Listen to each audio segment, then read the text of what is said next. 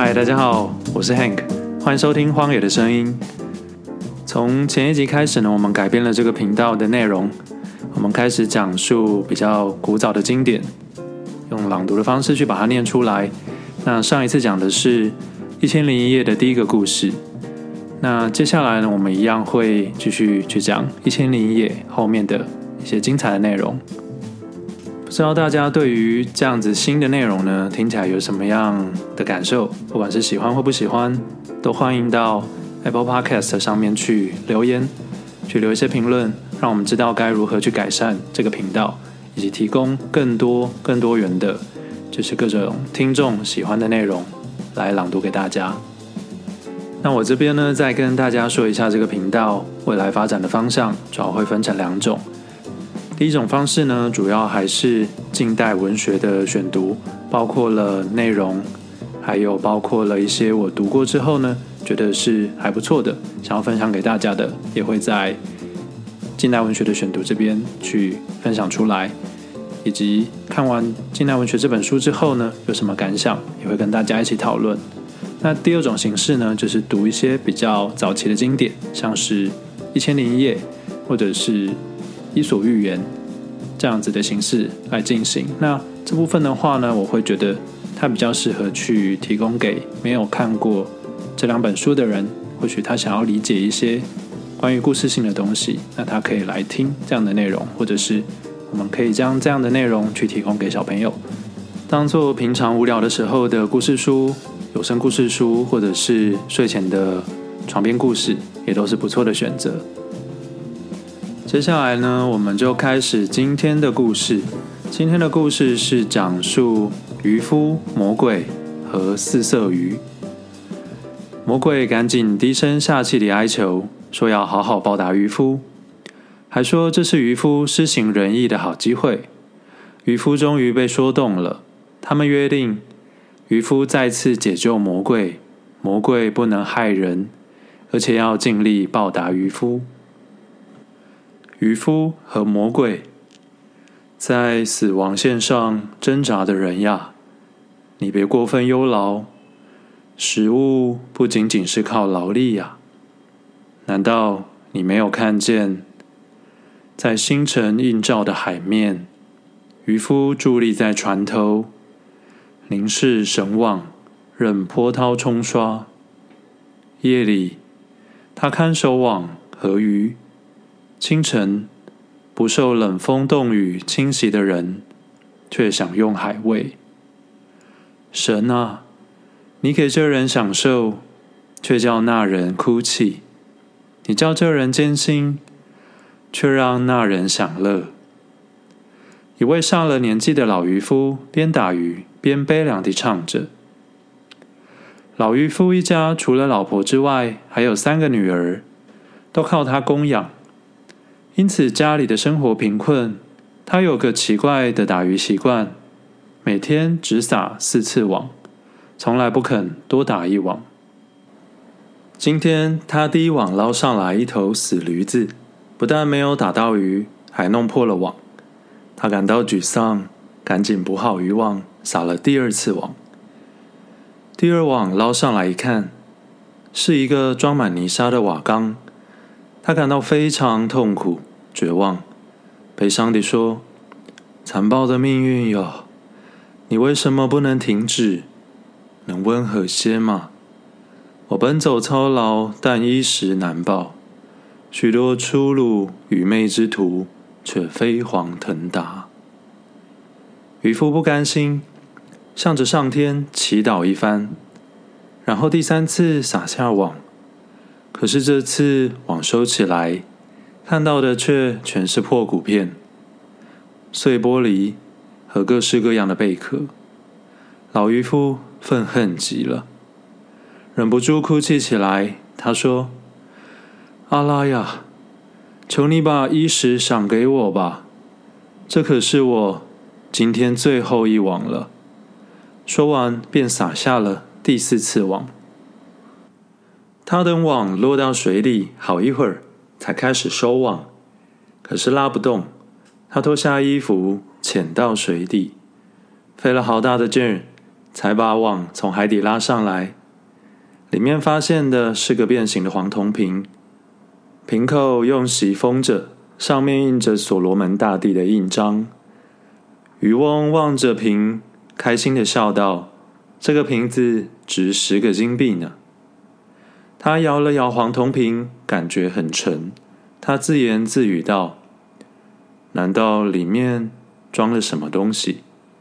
我要打开看个清楚。”他用随身携带的小刀轻轻剥去锡封，然后把瓶倒过来摇晃，可是却什么也没有倒出来。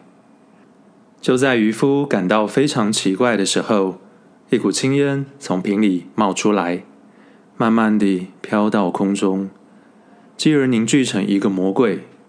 他披头散发，身高如山，类似堡垒，手臂如铁叉。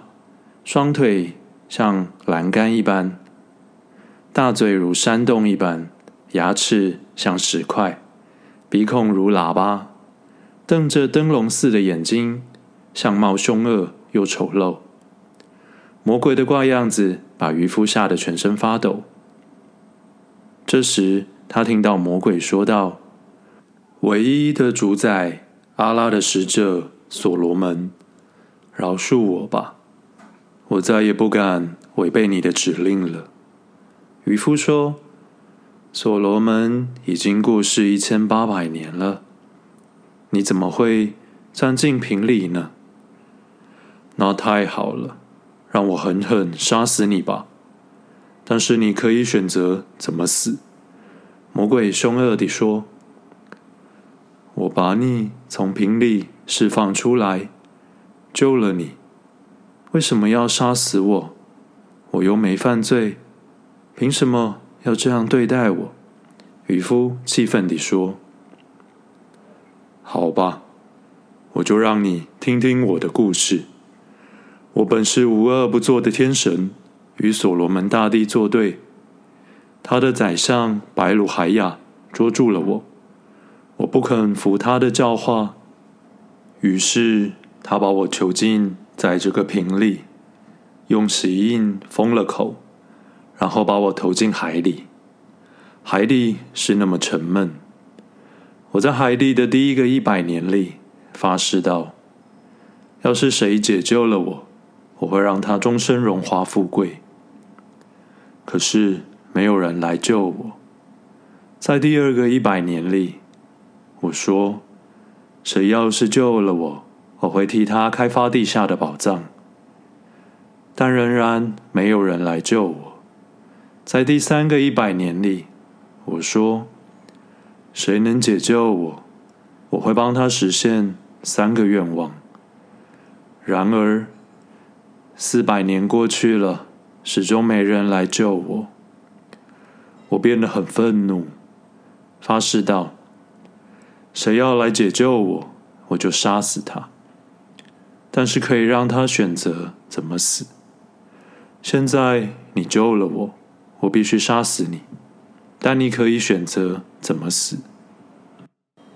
接下来，渔夫苦苦哀求魔鬼不要杀死他，但是魔鬼说渔夫非死不可。绝望之余，渔夫想：万能之神阿拉给了我人的智慧，一定可以战胜这个魔鬼。于是他问魔鬼：“我以阿拉之神的名义问你，你必须说实话。你这么大，瓶子这么小，你是怎么钻进这个瓶子的呢？你不相信吗？”魔鬼问：“除非我亲眼看见，不然绝不相信。”渔夫肯定地回答。魔鬼便开始卖弄起来，他又变成一缕青烟，慢慢地钻进了黄铜瓶。等青烟完全进入瓶中，渔夫迅速拾起锡印，重新塞住了瓶口，然后大声说：“魔鬼，现在我告诉你自己会怎么死。我要把你重新扔回海里，并告诉人们。”不要来这里打鱼，这里有个忘恩负义的魔鬼。魔鬼意识到自己上了渔夫的当，惊慌地说：“老人家，我是跟你开玩笑的。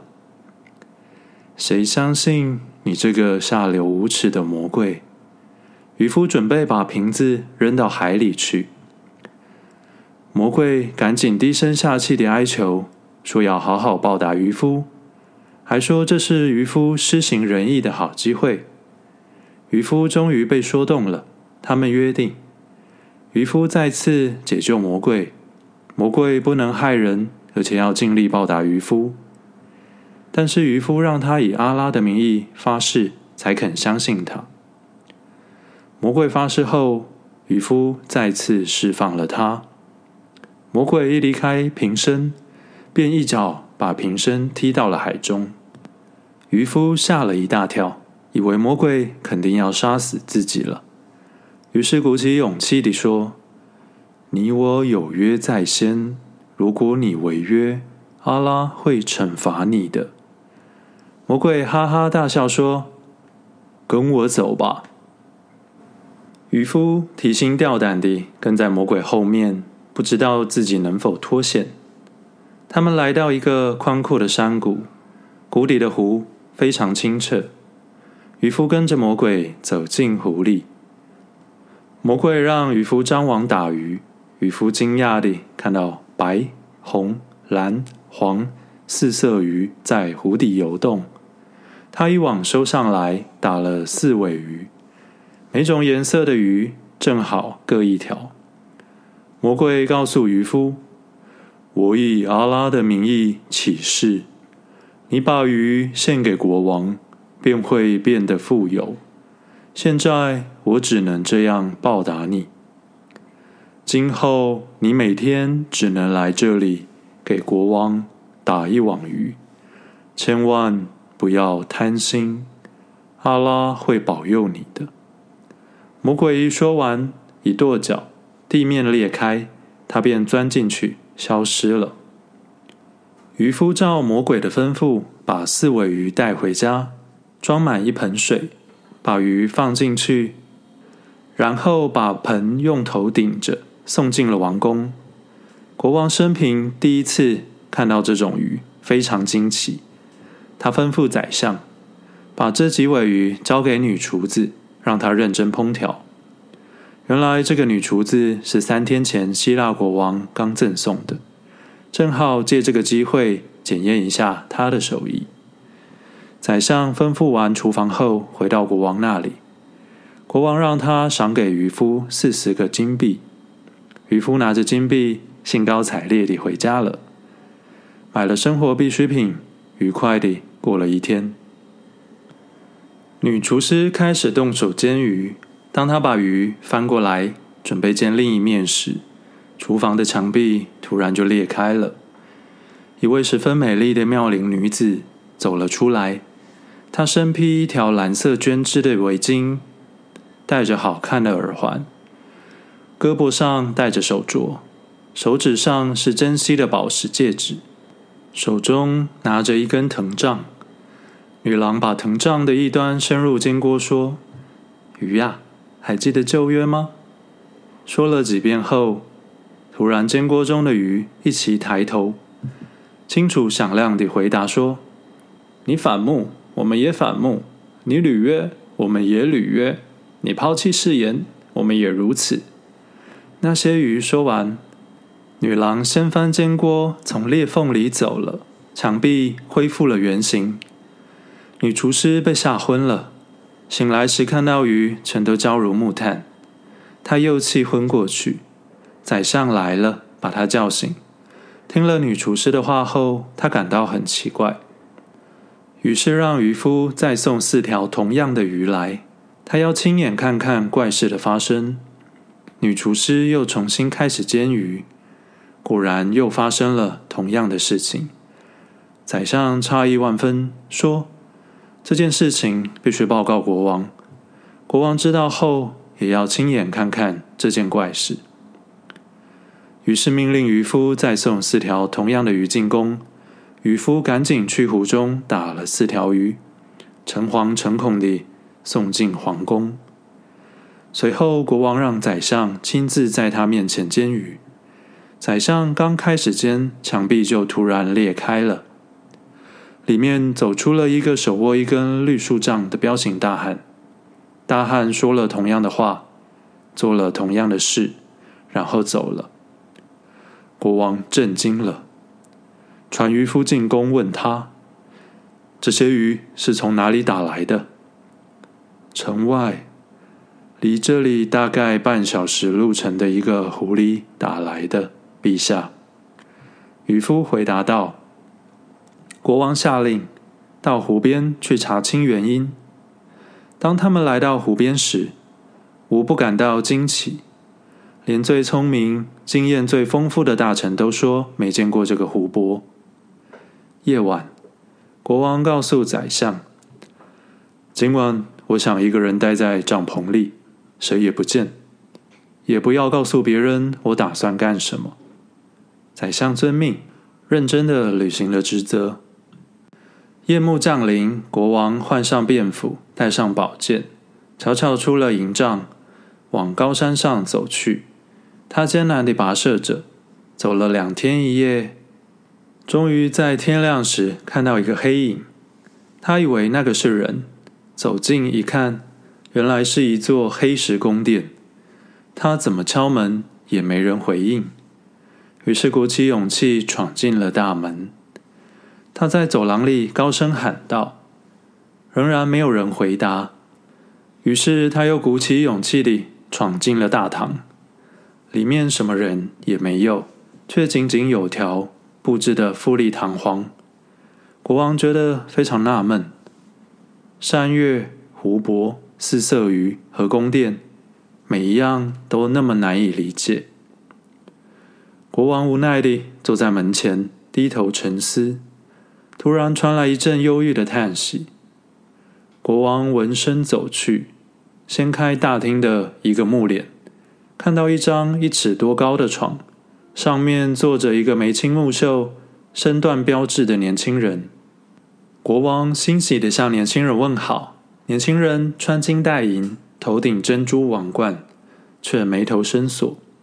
他端坐在那里，回礼说：“我身有残疾，无法起身迎接，请原谅。”国王于是把来到这里的目的告诉年轻人。年轻人听后，忍不住流下泪来。国王感到奇怪，就问说：“小伙子，你为什么如此伤心？”年轻人掀起服袍，让国王看。原来他从腰部往下的地方，全部都变成了石头。